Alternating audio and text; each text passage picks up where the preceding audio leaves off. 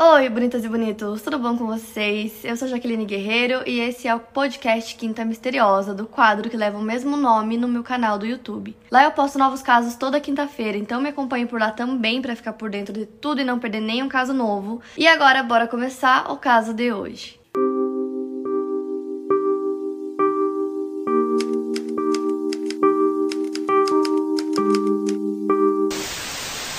Maria Elizabeth Rudolph nasceu em 12 de março de 1950 em uma pequena cidade do estado de Illinois chamada Sycamore. Filha de Michael e Frances, ela tinha outros 3 irmãos. Eles moravam na rua Archie Place, número 616. O Michael, pai da Maria, ganhava cerca de $80 por semana trabalhando em uma fábrica de fios e cabos. Essa cidade que eles moravam, Sycamore, é localizada no condado de DeKalb. E tem uma área de cerca de 25 km² e a população em 2019 era de quase 18 mil habitantes. Então, assim, em 1957 a cidade tinha por volta de 7 mil habitantes, uma cidadezinha bem pequena. Aquelas típicas cidades americanas que todo mundo se conhece, todo mundo confia um no outro, vocês já sabem essa história, né? Ela era aluna da segunda série nessa época e ela tinha uma melhor amiga chamada Kate Chapman.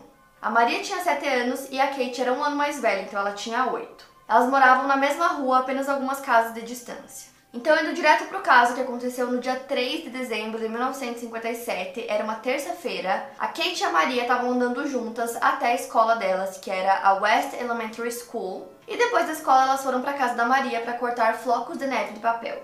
Às 4h15 elas estavam caminhando na State Street para ir para a biblioteca. E no caminho, um homem abordou as duas, elas se sentiram muito desconfortáveis, não gostaram, então elas entraram no restaurante próximo e ficaram lá por um tempo. Quando elas saíram do restaurante, o homem não estava mais lá, mas ele tinha deixado cair algumas fotos no chão, que elas perceberam que eram fotos de mulheres nuas. E desde o Halloween daquele ano, tinha alguma pessoa que estava escrevendo coisas obscenas nas árvores, nas placas, em um cruzamento da rua que elas moravam, na North Street, e uma outra rua que ficava lá próxima. Então, enfim, esse homem não estava mais lá. Depois disso, elas foram para casa, então a Kate foi para casa dela por volta das 5 da tarde e a Maria também. Chegando em casa, a mãe dela tinha feito a refeição favorita dela, que era coelho com cenoura, batatas e leite, então lá na casa dela eles sentaram para jantar. E ela e a Kate tinham combinado de brincar mais tarde naquele dia, então ela estava muito ansiosa para ir brincar, ela comeu super pouco no jantar e ligou para Kate para perguntar se a mãe dela tinha deixado ela ir brincar, e ela disse que sim, a mãe da Maria também tinha deixado.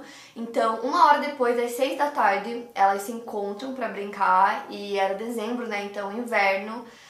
Tava bem frio, já tava começando a escurecer pelo horário. E os pais não se preocuparam com as meninas de estarem brincando na rua sozinhas por esse horário, o que na época era extremamente comum. E eu lembro que eu brincava muito até tipo 9 horas da noite no bairro com as crianças da rua e nunca teve problema nenhum. Tipo, esse caso é lá dos anos 50, né? E essa lembrança minha é dos anos 2000. Então eu sinto que hoje as coisas mudaram muito. Mas antes, dependendo do local que você morava, era muito seguro e não tinha problema, os pais não tinham medo que fosse acontecer alguma coisa. E era o caso, né, do bairro da Maria, da cidade que eles moravam. Era uma cidade pequena, que todo mundo se conhecia, tipo, quase não acontecia nada nunca, então muito segura. E era extremamente comum os pais deixarem as crianças brincando até tarde, então tava tudo bem, eles deixaram elas irem sozinhas brincar. E elas estavam brincando ao sul da rua Center Cross Street, que fazia cruzamento com a rua Archie que elas moravam, que era aquele mesmo local que eu falei pra vocês, nesse cruzamento que alguém tava escrevendo coisas obscenas nas árvores e placas e tal, então elas estavam brincando nesse local. E a brincadeira consistia em desviar dos carros, basicamente quando um carro tava vindo, elas tinham que se esconder ou atrás das árvores, dos arbustos, se esconder em algum lugar para que a luz do carro não batesse nelas. Então essa era a brincadeira. A Kate estava muito animada porque ia ter uma nevasca naquele dia. E aí, depois de um tempo que elas estavam brincando, um homem apareceu. Ele se aproximou das duas. A Kate disse que ele tinha a voz aguda e fina, o rosto também era fino, ele era loiro. E ele se aproximou das meninas dizendo que ele tinha 24 anos e que seu nome era Johnny. Ele disse que ele não era casado e ele meio que se ofereceu assim pra brincar com elas, né? Ele viu que elas estavam brincando ali sozinhas Então ele ofereceu carona para elas nas costas, a Maria aceitou, então ele colocou ela nas costas, andou uns 20 metros com ela pela rua e voltou para aquela esquina onde elas estavam brincando. E aí ele perguntou se elas gostavam de brincar de boneca e elas disseram que sim. Então a Maria corre para casa dela para pegar uma boneca para brincar e chegando lá o pai dela estava assistindo um filme na TV, um filme sobre Velho Oeste, enquanto a mãe dela lia o jornal. Então ela perguntou para a mãe dela se ela podia levar a boneca favorita dela. E a mãe dela disse que não era uma boa ideia, porque ia começar a nevar e a boneca podia estragar, então ela falou pra levar uma boneca mais velha. Então a Maria volta, o Johnny e a Kate estavam lá esperando por ela, e aí nesse momento a Kate decide ir buscar uma boneca também, e ela chama a Maria pra ir com ela. A Maria disse que não, que vai ficar esperando que ela vá sozinha, então a Kate vai pra casa. Aquele homem, o Johnny, ele... As meninas não conheciam ele, a Kate disse que nunca tinha visto ele antes, e aí ela disse que sentiu um arrepio na espinha em deixar a amiga dela lá sozinha com ele, mas ela deixou e foi buscar a boneca dela, e quando ela voltou, a Maria não estava mais lá e nem o Johnny. Então a Kate decidiu ir até a casa da Maria, porque ela achava que ela tinha ido pra casa, nesse meio tempo que ela foi buscar a boneca. Então ela chega na casa da Maria e quem atende a porta é o irmão dela, o Chuck, de 11 anos na época. E aí ela pergunta se a Maria já voltou pra casa e ele disse que não. Então a Kate volta pra esquina onde elas estavam brincando, procura pela Maria por um tempo, não encontra ela, então ela volta pra casa da Maria e avisa o Chuck que ela sumiu. Então o Chuck vai ajudar a Kate a procurar a Maria e aí eles não encontram ela em lugar nenhum. E aí depois disso eles avisam os pais da Maria e do Chuck que ela desapareceu.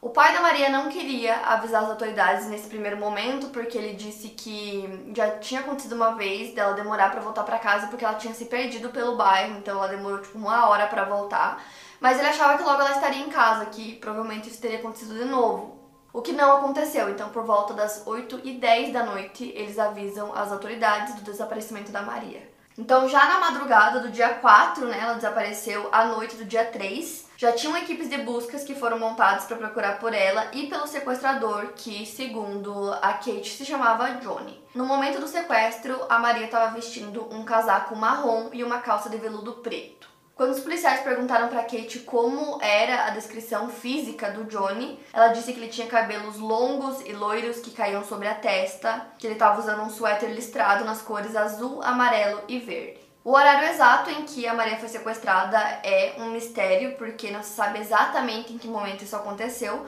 porém dois vizinhos testemunharam que eles ouviram um grito por volta das 7 horas da noite, então acredita-se que o sequestro aconteceu entre 6h45 e 7 horas da noite. A boneca que a Maria tinha pegado para brincar foi encontrada em um local não muito distante da esquina onde ela sumiu. A boneca foi encontrada entre uma cerca e uma garagem na Center Cross Street, que fazia cruzamento com a rua em que as meninas moravam. O Patrick Soller, que é tenente aposentado da polícia de Sycamore, relata que os cidadãos saíram armados nas ruas, eles estavam levando revólveres, espingardas, rifles, saíam batendo nas portas pedindo para revistar as casas porque tinha uma garotinha desaparecida. Os próprios moradores montaram bloqueios nas estradas rurais, parando todos os carros e ainda revistando os porta-malas. O irmão da Maria, o Chuck, ajudou nas buscas, ele até entrou em um bueiro no bairro Johnson's Greenhouse, porque ele era o único que tinha um tamanho que permitisse que ele conseguisse entrar no bueiro para procurar por ela. Foram revistados vagões de trem, quartos de hotel, centenas de pessoas estavam auxiliando na busca. Inclusive, nos primeiros dias, a busca foi super intensa. Uma garotinha de 10 anos chamada Jeanne Tessier, que morava com sua família na Center Cross Street, conta que alguns homens bateram na porta dos fundos da sua casa pedindo para ver o pai dela. A família da Jeanne era bem grande e ela tinha uma irmãzinha mais nova que tinha apenas 1 ano de idade. O pai dela, que se chama Ralph, administrava a loja de equipamentos e ele foi convidado a abrir essa loja para que os homens pudessem pegar as lanternas e equipamentos de iluminação para usar nas buscas. A polícia acreditava que a Maria tinha sido sequestrada por um predador sexual na década de 50.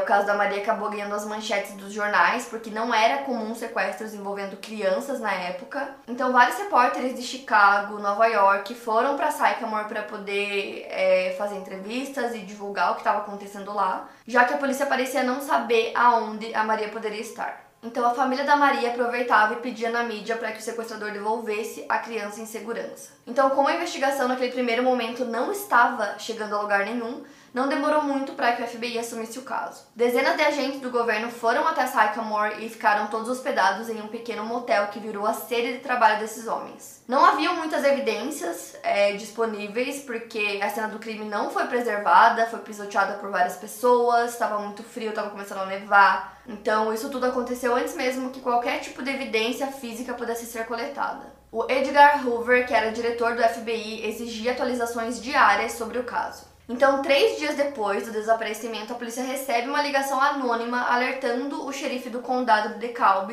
sobre um menino que morava na vizinhança e se encaixava na descrição do sequestrador. Então, nessa ligação, a pessoa teria acusado esse menino de ser o sequestrador da Maria. Então, essa polícia foi seguir essa pista anônima que dava na casa da família Tessier, que foi a mesma família que eu falei pra vocês, da Jeanne, que eles foram lá e pediram pra usar as lanternas e tal. Então, o pai da Jeanne, chamado Ralph, e a mãe dela, chamada Eileen, viviam nessa casa com 6 filhos e com o filho mais velho da Eileen, chamado John, que veio com ela da Irlanda para os Estados Unidos no navio Queen Mary. Então, eles perguntam pra mãe do John se ele havia voltado pra casa naquele dia, né, que o caso aconteceu, que foi no dia 3, e ela respondeu que sim. Então, assim, por que eles já seguiram essa pista logo no início, né, no 3º dia de investigação? E foi porque a pista apontava pra um menino que cabia na descrição dada pela Kate. A Kate era, tipo assim, a testemunha mais importante do sequestro, porque ela foi a única pessoa que viu o sequestrador, além da Maria.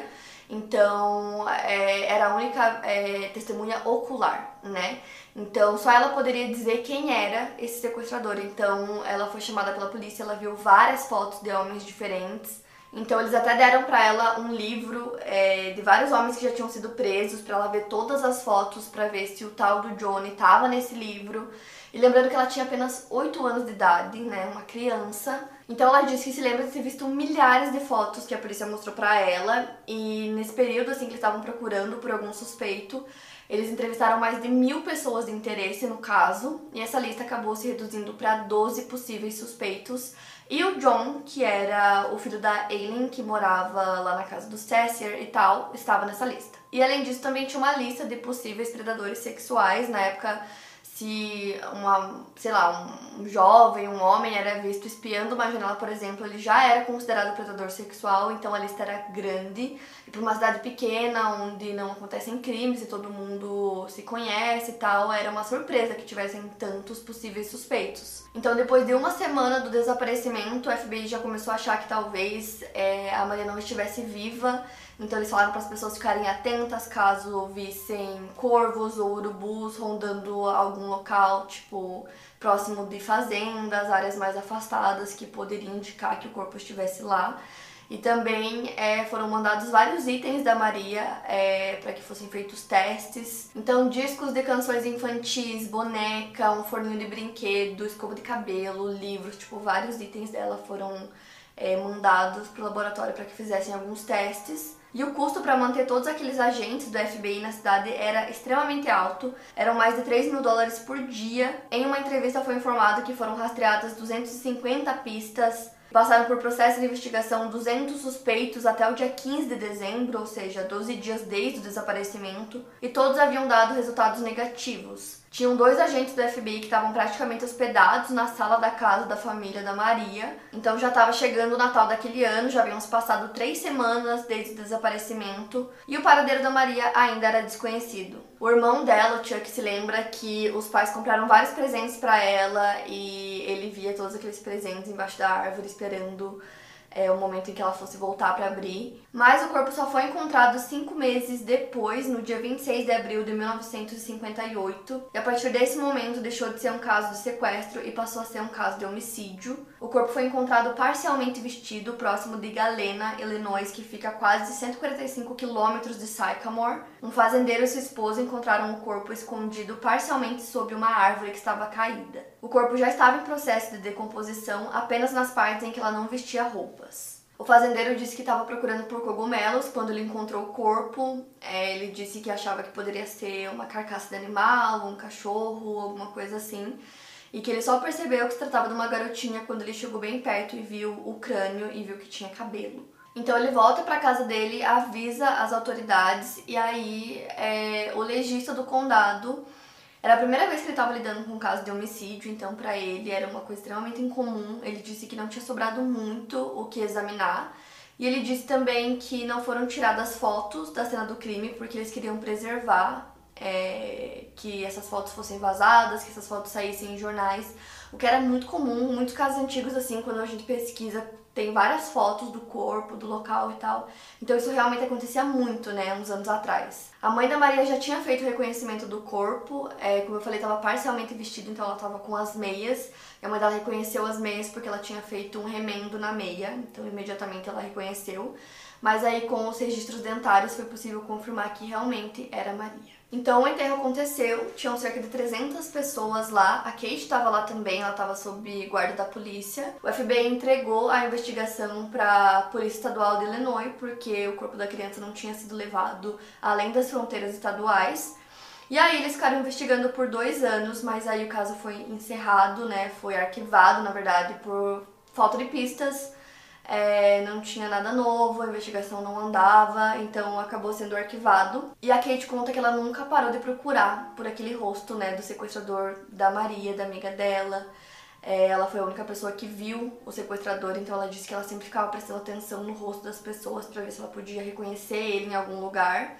Mas aí, enfim, o caso ficou arquivado. Porém, em 1969, a Kate e a família dela se mudam para outra cidade e aí ela acaba casando alguns anos depois com um homem chamado Mike Chapman. Eles têm 3 filhos juntos e eles moraram em várias cidades até se estabelecer na Flórida. Então ela fica um tempo lá até que ela volta para Sycamore para cuidar dos pais dela que já estavam idosos. E a Kate conta que ela sempre viveu assombrada por esse caso, porque ela sempre pensou muito sobre o desaparecimento da amiga dela e quem era o culpado, quem era o Johnny. E não só ela, mas a Jeanne também. Ela foi a garotinha que eu falei pra vocês, que o irmão dela, o John, né, que era o filho mais velho da Eileen, ele era suspeito no caso, né? Então, na época, a polícia foi até a casa deles, perguntaram pra mãe dela se ele tinha voltado pra casa no dia 3 e a mãe dela respondeu que sim.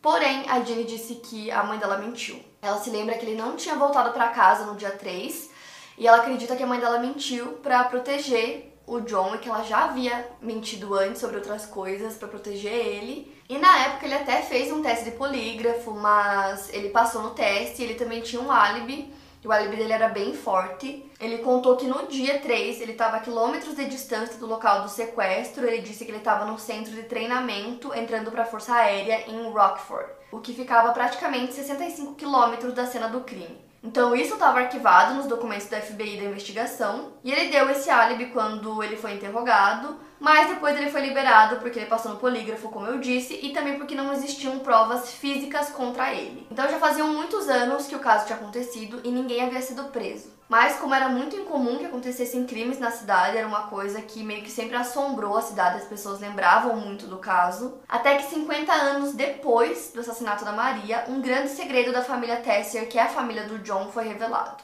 Então o que aconteceu? Em 1994, a mãe da Jeanne, que também é a mãe do John, estava no leito de morte e ela acabou confessando para 2 filhas dela, que no caso não era a Jeanne naquele dia, era a Mary e a Janet, que estavam lá com ela no hospital. Ela confessou para as 2 que o culpado do crime era o John e que ela precisava contar isso para elas. Então ela segurou no braço da Janet e contou que na época do crime, né, haviam 2 garotinhas, uma delas desapareceu e que o culpado era o John. Então ela falou, foi o John e você precisa contar isso pra alguém. Então nesse dia, como eu falei, tinham 2 filhas, né, e elas não perguntaram pra Eileen o porquê dela ter guardado segredo por tanto tempo, não fizeram muitas perguntas sobre, mas a Eileen estava irredutível quanto a isso. Ela disse várias vezes que a Janet precisava contar isso pra alguém. E ela decidiu fazer o que a mãe dela pediu, prometeu que ela cuidaria disso, ela meio que assumiu. Assim, a Mary estava junto, mas ela que assumiu, dizendo que não, tá tudo bem, eu vou contar pra alguém, vou tentar descobrir a verdade. E ela decidiu fazer isso sozinha, porque ela acreditava que o pai dela não ia contar a verdade pra ela. E pouco tempo depois disso, a mãe dela, a Eileen, faleceu. Então a Janet conversa com os irmãos dela, né, ao todo, como eu falei pra vocês, eles eram em 6 irmãos. E aí tinha o John, que era filho apenas da Eileen, então o pai, né, era diferente, mas os outros 6 irmãos eram mesma mãe e mesmo pai. Então ela conversa com eles, né, com esses 6 irmãos, E ela conta o que a mãe dela falou e todos eles apoiam ela, dizendo que ela devia realmente tentar descobrir realmente se foi isso, que ela devia falar com as autoridades. E a Jeanne percebeu que naquele momento ela teria que revelar alguns segredos, né, que ela guardava, segredos da família que eram muito dolorosos, mas ali ela percebeu que aquilo era a coisa certa a se fazer. Então a Jeanne liga para o departamento de polícia de Sycamore, conta, né, o que a mãe dela havia dito, né, a confissão da mãe dela. E aí a polícia responde que o John já havia sido interrogado na época, que ele fez teste de polígrafo e passou, que ele tinha um álibi muito forte, que ele estava a quilômetros de distância no dia, e por conta de todas essas coisas eles decidem não investigar. E aí a Jeanne acaba desistindo e ela não faz mais nada sobre, até que 10 anos depois disso ela estava conversando sobre o assunto com um amigo dela e esse amigo meio que acaba convencendo ela a tentar novamente falar com a polícia e seguir, né, com a promessa que ela fez à mãe dela de que alguma coisa seria feita, né? Então ela manda um e-mail para a Polícia Estadual de Illinois contando tudo e 2 dias depois ela recebe um telefonema. Quem ligou para ela foi o agente especial Brian Henley e ele pediu mais informações sobre, e essas informações vieram à tona em 2008. E além da Janet, a Jeanne também foi entrevistada pelo agente especial e ela acabou contando sobre essa mentira, né, que a mãe dela havia contado pro FBI logo depois do desaparecimento da Maria. Ela disse que a mãe dela mentiu, que o John não havia voltado para casa naquela noite, como ela havia dito para a polícia. E ela contou também que o John podia ser muito mal quando ele queria. Quando o Henley perguntou sobre as tendências sexuais, né, do John, a Jeanne revelou que ele havia abusado dela quando eles eram mais jovens e que, além dele, o pai dela também havia abusado dela na infância. Ela disse que a mãe dela sabia de toda a situação, mas manteve o segredo. Quando essas informações vieram à tona, o pai da Jeanne já havia falecido. E a única pessoa que poderia confirmar se o John realmente era o sequestrador, né, era o Johnny, era a Kate, porque ela foi a única pessoa que tinha visto ele. Então, nessa época, né, em 2008, a Kate já tinha 61 anos de idade. E aí o Henley, o investigador, ligou pra ela, pediu pra ela ir até lá pra ver algumas fotos. E ele mostrou pra ela 6 fotos de rapazes que viviam na cidade de Sycamore na época do caso, né, em 1957, e perguntou se um deles era o Johnny, né, aquele cara que ela tinha visto. Em uma dessas 6 fotos estava uma foto do John. Imediatamente, a Kate identificou o John como sendo o sequestrador. E como ela era a única testemunha ocular, isso era extremamente importante na investigação. Então, o investigador Henley conseguiu rastrear o John, que ele estava morando em Seattle, Washington. E pra vocês terem noção, nessa época, o John havia mudado o nome dele pra Jack McCullough, mas eu vou continuar chamando ele de John durante o vídeo pra vocês não se confundirem, mas o novo nome dele era Jack, né? Ele acabou casando com uma mulher que eu não consegui encontrar o nome dela, só encontrei o nome da filha dela, que se chama Jane O'Connor. A Jane disse que quando a mãe dela contou pra ela que o John tinha sido preso, ela não conseguia acreditar porque ela conhecia ele desde que ela tinha 8 anos de idade e que ela nunca tinha visto ele dessa forma, como um agressor ou até um assassino, né? E o John foi levado para interrogatório em uma delegacia em Seattle, que fica a mais de 3.000 quilômetros de Sycamore. E aí mostraram para ele várias fotos de vários homens, inclusive as mesmas fotos que eles mostraram para Kate. E ele disse que ele não reconhecia nenhum desses homens e que ele não achava que nenhum deles moravam em Sycamore em 1957. O que é engraçado até, porque uma das fotos era ele, ele nem reconheceu a foto dele e todos os homens moravam em Sycamore na época. Inclusive, nessa época, ele era ex-policial e vice-presidente de uma corporação. Então, ele tinha 72 anos na época e, como eu falei, um ex-policial, né? E aí, quando os investigadores começaram a questionar ele sobre o sequestro da Maria, ele ficou super na defensiva, então ele até mudou a forma como ele estava falando. E ele começou a falar que não era ele, que a Maria era muito amada. Ele começou a falar muito sobre a Maria e a forma como ele falava sobre ela era um pouco estranho, pra dizer o mínimo, assim, já faziam muitos anos, né, que o caso tinha acontecido. E ele lembrava de muitos detalhes sobre a Maria, detalhes físicos, da personalidade dela, então a forma como ele falava sobre ela era bem esquisito. E o Clay Campbell, né, o promotor, ele disse que a forma como o John falava da Maria e pra ele ter lembranças tão claras da garotinha era uma red flag, né, que eles falam, tipo, uma bandeira vermelha, que é quando acontece alguma coisa ali no interrogatório que simplesmente eles começam a prestar mais atenção, que talvez tenha alguma coisa ali, alguma coisa que é um pouco estranha, que talvez aquela pessoa realmente seja suspeito, seja culpado. Então o promotor disse até que a forma como ele falava dela parecia que ele era obcecado por ela E aí o John disse que ele não era o culpado, mas que ele sabia quem era o culpado. E um dos detetives que estava auxiliando no interrogatório, que inclusive ele é um detetive de casos arquivados, ele disse que é muito comum que assassinos e serial killers falem isso, tipo, não fui eu, mas eu sei quem foi, mas eu conheço quem foi, eu posso te levar até a pessoa. Ele disse que é uma coisa que é extremamente comum. O John disse que esse culpado morava no mesmo bairro que ele na época, e aí ele disse que esse homem era muito parecido com ele. Então, isso foi uma coisa que os investigadores prestaram muita atenção, porque ele não falou, o culpado se parece muito com a descrição dada pela Kate, na descrição do sequestrador, mas ele falou a descrição dele mesmo. Ele falou, ele se parece muito comigo. Para um dos investigadores, isso já foi mais que suficiente para mostrar que ele era o culpado, que ele estava tentando desviar a atenção dele para outra pessoa.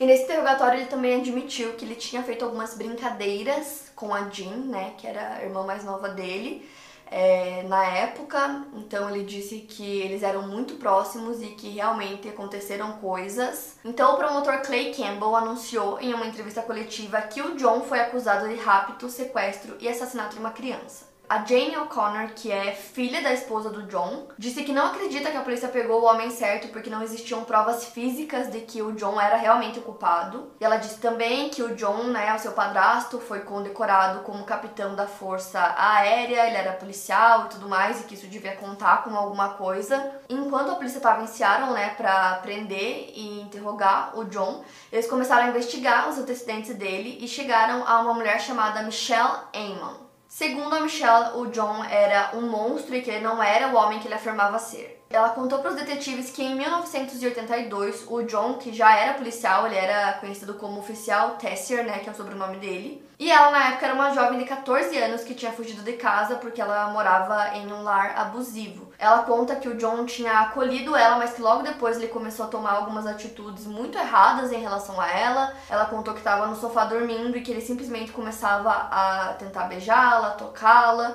e que ele também teria abusado dela. E por conta disso, ele teve mais uma acusação que acontecia quando um adulto tem relações com uma jovem sem a idade mínima considerada válida para expressar consentimento. Ele se confessou culpado de comunicação com menor de idade para fins imorais e foi demitido da polícia. O promotor de estado ainda precisava de provas de que o John era realmente o sequestrador da Maria, então o corpo dela foi exumado para que eles tentassem buscar evidências de DNA, mas nada foi encontrado. Ou seja, não existem evidências físicas que liguem o John ao assassinato, apenas evidências circunstanciais. Então o promotor Clay Campbell decidiu acusar o John de um crime diferente que ele havia cometido. A Jeanne Tessier, que é a irmã do John, ela contou para a polícia durante as investigações que quando ela tinha 14 anos de idade, o John estava em casa de licença militar e que ele levou ela para uma casa que ela não conhecia e que ficava em uma parte diferente da cidade e que lá ele abusou dela com muita raiva. Depois disso, ele compartilhou a irmã com seus amigos. A decisão do promotor de acusar o John por esse crime era arriscada,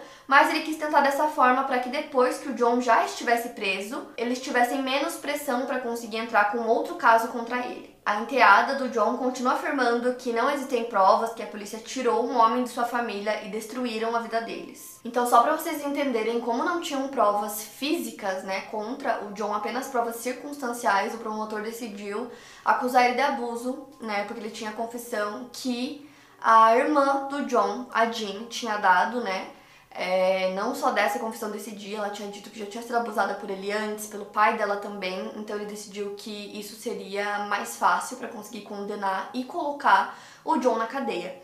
Porém, já tinham se passado muitos anos, então a Jeanne já estava casada, ela tinha filhos, já tinha toda uma vida. Então essa confissão que ela fez para a polícia, ela acreditava que ia ficar lá apenas para investigação. E nisso o promotor falou pra Jeanne que ele não iria em frente com esse processo sem o consentimento dela, porque afinal a confissão era uma confissão que ela havia dado, e que claramente mexeria com a vida dela anos depois. E aí, pouco tempo depois ele voltou atrás e disse que mesmo sem o consentimento dela, ele teria que usar a confissão dela pra ir em frente com o processo.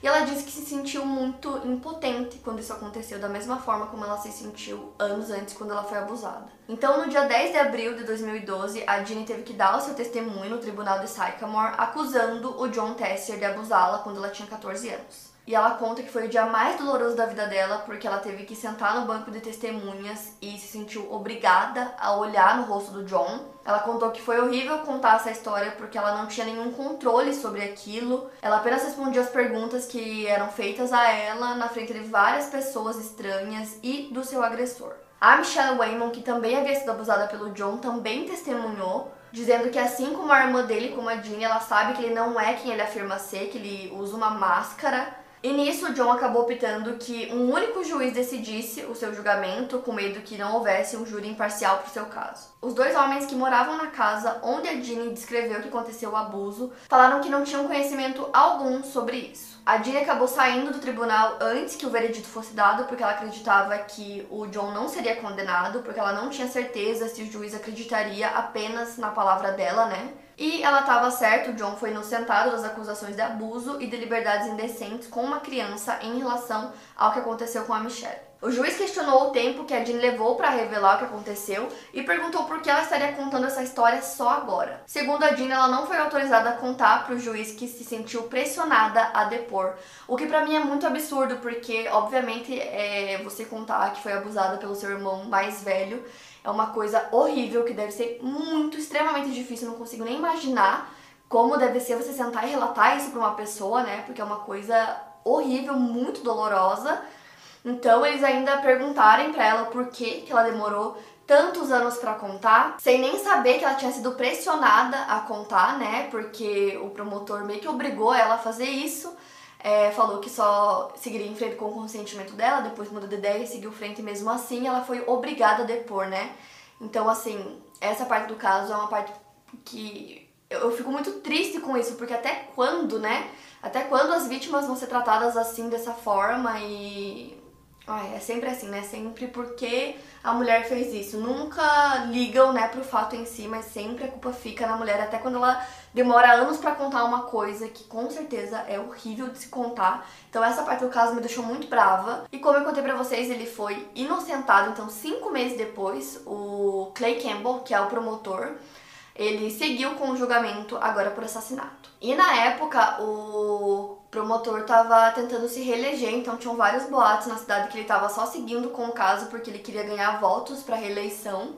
Então agora, né, para conseguir acusar o John de assassinato, eles não tinham evidências físicas, como eu falei para vocês, só tinham outros tipos de evidências, que era o que ele iria usar. Ou seja, as testemunhas, né, do caso, que eram a Kate, a única testemunha ocular, e as irmãs do John, as duas irmãs, a Mary e a Janet, que estavam junto com a mãe delas no leito de morte quando ela confessou que o culpado era o John e que ela sabia disso. Então, assim, essa confissão da mãe dele veio 50 anos depois do ocorrido e ela já tinha falecido, né? Então era apenas basicamente o que as irmãs estavam relatando. E aí o John disse que a mãe dele estava sob efeitos de remédios, de drogas, e que ela não estava em sua consciência. E era muito difícil comprovar isso, né, se ela realmente estava sob algum efeito ou não, porque afinal ela já estava morta. O juiz acabou permitindo que fosse usada essa confissão no leito de morte, e aí a Jane, que é enteada do John e que ela falou muito sobre o caso, assim, várias vezes, e ela começou a questionar como a Kate não conhecia o sequestrador na época, já que eles moravam em uma cidade muito pequena e ele aparentemente morava no mesmo bairro que ela, como ela não conhecia ele. E aí a Kate respondeu que ela tinha apenas 8 anos de idade, ele era 10 anos mais velho que ela, e que na época não tinha como ela saber quem ele era, porque ela nunca tinha conhecido ele. 3 informantes da prisão acabaram testemunhando que o John tinha confessado para eles o crime na prisão. Então um deles disse que o John havia confessado e dito que o crime teria sido um acidente. E o John afirma que além do álibi dele, tem outro suspeito confiável que apareceu antes dele, que era um homem chamado William Henry Redmond. Em 1997, o tenente da polícia de Sycamore, Patrick Soller, tinha certeza que havia encontrado o culpado pela morte da Maria, que era esse homem chamado William. Em 1951, ele havia sido preso por abuso e assassinato de outra garotinha. Ele era caminhoneiro, porém ele morreu em 1995. O juiz acabou descartando qualquer testemunho sobre William, já que ele não poderia ser considerado um suspeito confiável. O álibi do John, segundo os documentos do FBI, era uma ligação a cobrar feita por ele. E segundo John, essa ligação foi feita às 6h57 em uma operadora de telefone. E segundo ele, o seu supervisor, o coronel da Força Aérea e o sargento técnico da Força Aérea o mantiveram em Rockford das 6h57, que era o minuto da ligação, até às 7h30. Para ele isso é muito importante para o caso, porque a Maria teria sido sequestrada às 7 horas da noite. Mas o procurador estadual aponta que outros documentos no arquivo do caso podem indicar que, na verdade, ela tinha sido sequestrada uma hora antes, ou seja, às 6 horas. O promotor do estado disse que era fácil para a polícia imaginar o John sequestrando a Maria, colocando ela dentro do carro e dirigindo até aquele telefone público para realizar a ligação. Dessa forma, ele criaria o seu álibi. Como já haviam se passado 50 anos, tanto o advogado de defesa, que era o Tom McCulloch, nomeado pelo tribunal, quanto o investigador Crystal Harrell, acreditavam que esses documentos não seriam autorizados a entrar como prova no julgamento, justamente por conta de todo o tempo que já havia passado. Geralmente não é algo que seja permitido, o que é mais utilizado são os depoimentos das testemunhas, mas nesse caso todas já estavam mortas ou já com a memória prejudicada por conta do tempo.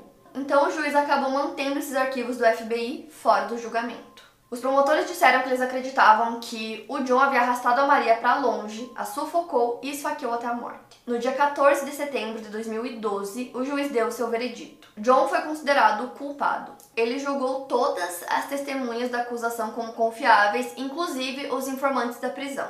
Mas o que pesou mais foi a identificação da Kate, dizendo que realmente era o John. Então o John, atualmente Jack McCullough, foi sentenciado à prisão perpétua. Ele disse que ele não acredita que ele teve um julgamento justo, já que as pessoas que poderiam testemunhar a seu favor estavam mortas. Tanto a Jeanne Tessier, que é a irmã do John, foi para ela que a mãe dela fez a confissão, quanto a família da Maria acreditam que ele realmente é o culpado. Então ele foi colocado em uma prisão sob custódia protetora, então ele passava 23 horas em uma pequena cela sozinho, por segurança mesmo. Em 14 de setembro de 2013, a CBS lançou um episódio do 48 Hours com o título Cold As Ice, que era um episódio dedicado apenas ao caso da Maria, e aí eles entrevistaram várias pessoas envolvidas. Quando o John foi entrevistado, ele negou ter abusado da Michelle, ele disse que ele não tinha dinheiro na época para lutar contra as acusações, que foram feitas.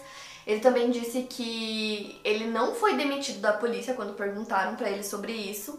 E aí nos documentos oficiais consta que ele foi demitido por conta dessa acusação da Maria. Ele disse que não, que ele pediu demissão. Ele disse que a Michelle inventou toda essa história porque o caso da Maria era um caso extremamente famoso, É um caso muito antigo que as pessoas estavam falando ainda sobre, e ele disse que ela só queria fama. Ele também negou ser o sequestrador da Maria, mas ele contou uma coisa que é no mínimo esquisito. Ele disse que quando ele tinha 12 anos, os seus amigos chamavam ele de Johnny. E aí perguntam pra ele se ele se lembrava da Maria, e aí ele conta uma lembrança que ele tinha dela de quando ela tinha 3 anos de idade, e ele disse que a última vez que ele viu ela, ele tinha 13 anos. Nessa mesma entrevista, eu vou deixar pra vocês o link aqui embaixo, a forma como ele fala é muito estranha, parece que ele sempre tá na defensiva, sempre se defendendo, parece que ele sempre tá arranjando desculpas, A forma como ele fala é muito estranha, mas eu vou deixar pra vocês tirarem suas próprias conclusões. Essa foi a conclusão que eu tive. Mas, enfim, ele fala também na entrevista que ele teve um sonho, e quando ele acordou desse sonho, ele sabia quem era o culpado. Ele conta que ele teve esse sonho um ano antes de ser preso, e que no sonho ele tinha novamente 13 anos de idade, que ele estava em um parquinho que ficava a uma quadra da casa dele. E no parquinho também tinha um homem e um menino, e esse menino teria perguntado pro John se ele conhecia o homem, esse homem se chamava Brooks. E aí o menino teria dito que o Brooks era o culpado pelo crime. Também perguntaram pra ele na entrevista como ele não conseguiu reconhecer a própria foto dele, Daquelas 6 fotos, uma das fotos era ele. Ele disse que não reconheceu porque aquela foto original era a foto dele com a namorada dele na época, e que a foto era de longe, e que a foto que foi mostrada pra ele era só do recorte do rosto dele, que estava muito próximo e que no momento ele não percebeu. No documentário também entrevistaram o Chuck, que é um dos irmãos da Maria, e ele disse que desde o início a família foi sempre muito reservada com tudo que acontecia no caso. E ele disse que quando o caso voltou à tona e que aconteceu todas aquelas coisas e que o corpo da Maria foi exumado, ele disse que para a família foi muito difícil, que todo mundo ficou muito abalado e que também muitos detalhes da investigação foram revelados naquele julgamento e que aquilo foi bem difícil para eles. Ele conta que ele sente muitas saudades da Maria, que ele só tem lembranças boas dela, ele só fala coisas boas sobre ela. Tanto que ele teve uma filha anos depois, que ele deu o nome de Maria. E aí, no dia 15 de abril de 2016, aconteceu uma audiência em um tribunal de Illinois e o John cumpriu 5 anos de prisão perpétua até esse momento, até que o juiz Bradley assinou uma ordem anulando o julgamento dele e a condenação. Isso aconteceu devido a uma investigação que foi realizada pelo Richard Schmack, que é procurador estadual. Ele revisou todo o caso e, através dessa revisão, ele descobriu que não havia como o John ter assassinado a Maria. A pesquisa detalhada do Richard durou cerca de 6 meses. Ele escreveu em relatório que tanto a investigação quanto o julgamento foram falhos, focando em declarações incorretas dos investigadores que foram dadas diante de um grande júri e alteravam o cronograma conhecido de eventos, com o objetivo de tornar o álibi discutível. Foram examinados milhares de documentos que teriam sido considerados inadmissíveis no julgamento, e o Richard acreditava que o John era inocente. Os documentos incluíam registros telefônicos que confirmavam que o John estava a quilômetros de distância no momento do sequestro da Maria. Havia também um documento do escritório de recrutamento da Força Aérea que foi barrado no julgamento e que continha riqueza de informações que inocentavam o John, e não havia nada que demonstrava sua culpa. Em abril de 2017 foi declarado oficialmente pelo juiz William Brady que o John, que agora é Jack, era inocente. Ele explicou sua decisão, já que não haviam evidências físicas que ligassem o John, diretamente ao caso, apenas suspeitas e evidências circunstanciais. O juiz concluiu que as evidências iam de encontro ao álibi do John, confirmando que ele realmente estava muito longe do local do sequestro. A família dele, da sua atual esposa e enteada, ficaram muito felizes com a decisão. Já a família da Maria não esboçou expressão alguma ao ouvir o veredito, porque anteriormente eles estavam certos de que ele era sim o culpado. O juiz William Brady falou que sabia que o caso da Maria tinha assombrado a cidade por muitos anos e que ele mesmo já havia perdido o sono várias vezes pensando sobre o caso. O John, que agora é Jack McCullough, entrou com uma ação federal contra várias autoridades estaduais e contra pessoas de Illinois por sua condenação injusta. Ele falou que foi moldado como um monstro por sua acusação e que ele ainda é visto dessa forma e por isso ele quer justiça. Atualmente o caso da Maria continua em aberto e a investigação está sendo feita pela Polícia Estadual de Illinois. É muito doido que casos assim, que tem muitas evidências circunstanciais, podem mudar o tempo todo. Eu não gosto de dar muito a minha opinião aqui porque eu gosto de só contar para vocês para que vocês criem suas próprias conclusões.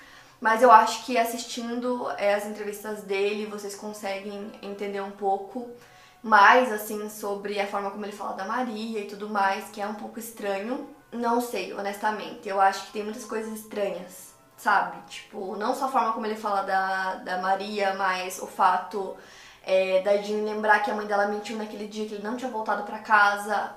O fato da mãe dela dizer no leito de morte que ele era o culpado. Então, assim, são coisas fortes, Eu não acho que são evidências, mesmo sendo circunstanciais, não acho que sejam pequenas. Então não sei, quero muito saber o que vocês acharam sobre, o que vocês acham que realmente aconteceu, foi ele, não foi. Esse caso é muito doido, queria muito trazer pra vocês, porque é um caso que tem muita reviravolta, Para mais casos, siga o meu podcast, lembrando que os casos novos saem primeiro lá no meu canal do YouTube. Obrigada por ouvir e até o próximo caso.